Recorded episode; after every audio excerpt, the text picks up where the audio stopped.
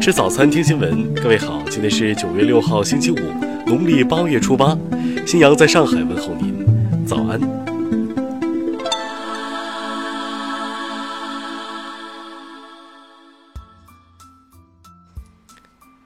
首先来关注头条消息。八月二十八号，英国女王正式通过了首相鲍里斯·约翰逊暂停议会的请求。此后，包括伦敦。曼彻斯特、爱丁堡、格拉斯哥在内的三十多个城市同时爆发大规模抗议示威活动，成千上万的英国民众走上街头，形成了一道亮丽的风景线。然而，作为英国本土媒体，BBC 并没有投入足够的资源和精力报道发生在自家门前的示威游行，反而用更多的篇幅和力度来报道香港。不少英国网民多次在社交媒体上炮轰 BBC，直指他只关心香港的问题，对于本国的问题根本毫不在乎，企图忽略英国民众表达抗议的声音。感受到英国民众的愤怒与不满，BBC 象征性地发表了一两篇关于英国本地抗议示威活动的报道。从内容上看，BBC 把香港的非法示威者称之为支持民主的示威者。而把本国走上街头的抗议民众称之为反叛者，双标本色已昭然若揭。有英国网民讽刺道：“BBC 正试图在香港街头可以合法化使用汽油弹和完全不报道英国街头的抗议活动之间达成微妙的平衡。”听新闻早餐知天下大事。昨天上午，中美经贸高级别磋商双方牵头人通话。双方同意十月初在华盛顿举行第十三轮中美经贸高级别磋商。近日，香港元朗区议会通过制止纸报治乱的议案，成为全香港十八个区首个通过纸报治乱动议的区议会。商务部新闻发言人高峰五号称，中方没有撤回在 WTO 对美诉讼的考虑。据外媒报道。加拿大政府已任命麦肯锡公司全球总裁鲍达民为新一任加拿大驻华大使。据悉，鲍达民曾获得上海白玉兰纪念奖。教育部等八部门近日下发意见，指出，推荐使用的教育移动应用应当遵循自愿原则，不得与教学管理行为绑定，不得与学分、成绩和评优挂钩。民政部最新数据显示，截至八月底。全国慈善组织数量已达到五千五百一十一家，约占全国社会组织总量的千分之七。数据显示，从一九九九年启动实施退耕还林还草工程以来，全国已累计实施退耕还林还草五点零八亿亩。近日，中国天眼首次探测到宇宙深处的神秘射电信号，目前已排除了飞机和卫星等干扰因素。后续交叉验证正在进行当中。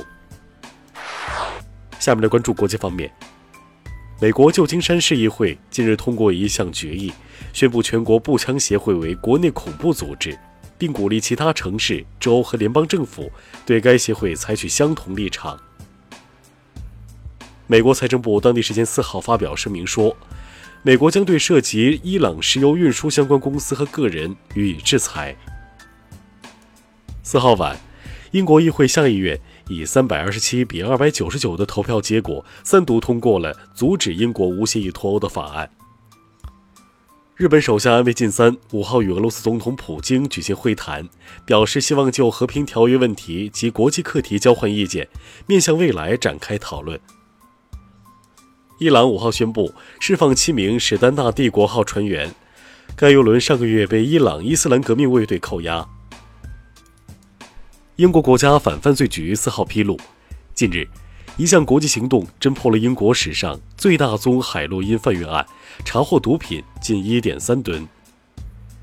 由于反对日本政府加强出口管制，韩国的抵制日货运动扩大，日本车八月在韩新车销量受此影响比上年同月减少了百分之五十七。联合国一项调查显示。约三分之一的年轻人曾遭遇网络霸凌，五分之一的年轻人曾为躲避网络霸凌和暴力而选择逃学。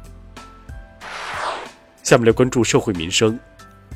五号，滴滴出行宣布将定期对外公示恶意行为用户，包括虚假投诉的乘客、虚假申诉和诱导取消的司机等。据媒体报道。北京大兴国际机场已通过各项验收审查，预计本月十五号全面具备开航条件。受强降雨影响，五号凌晨云南巧家县发生滑坡灾害，目前已致两户九人失联，相关救援工作正在进行中。在校学生盗取上亿条个人信息，在境内外网络公开售卖。近日，无锡惠山检察院以侵犯公民个人信息罪对犯罪嫌疑人刘某某提起公诉。日前，黑龙江省伊春市一名十一岁女孩因身体不适就医，医生从其心脏位置取出一根长约七厘米的钢针，警方已介入调查。下面来关注文化体育。男篮世界杯一组小组赛最后一轮，美国队迎来最轻松一战，九十八比四十五狂胜日本队，三战全胜，携手同组的捷克队晋级十六强。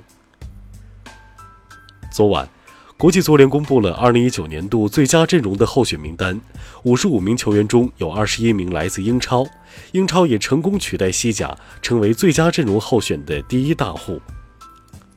近日。张大千入室弟子后人向成都市政府捐赠了近六百五十张张大千画作及物品，这标志着成都张大千艺术博物馆即将全面展开建设。本月二十二号到二十四号，山西运城将举办乙亥年全球华人武圣关公朝圣大典，将邀请全国各地信众、嘉宾前来参加。以上就是今天新闻早餐的全部内容。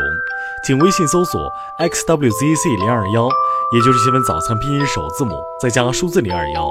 如果您觉得节目不错，请点击下方再看，让更多人看到我们的节目。一日之计在于晨，新闻早餐不能少，咱们明天不见不散。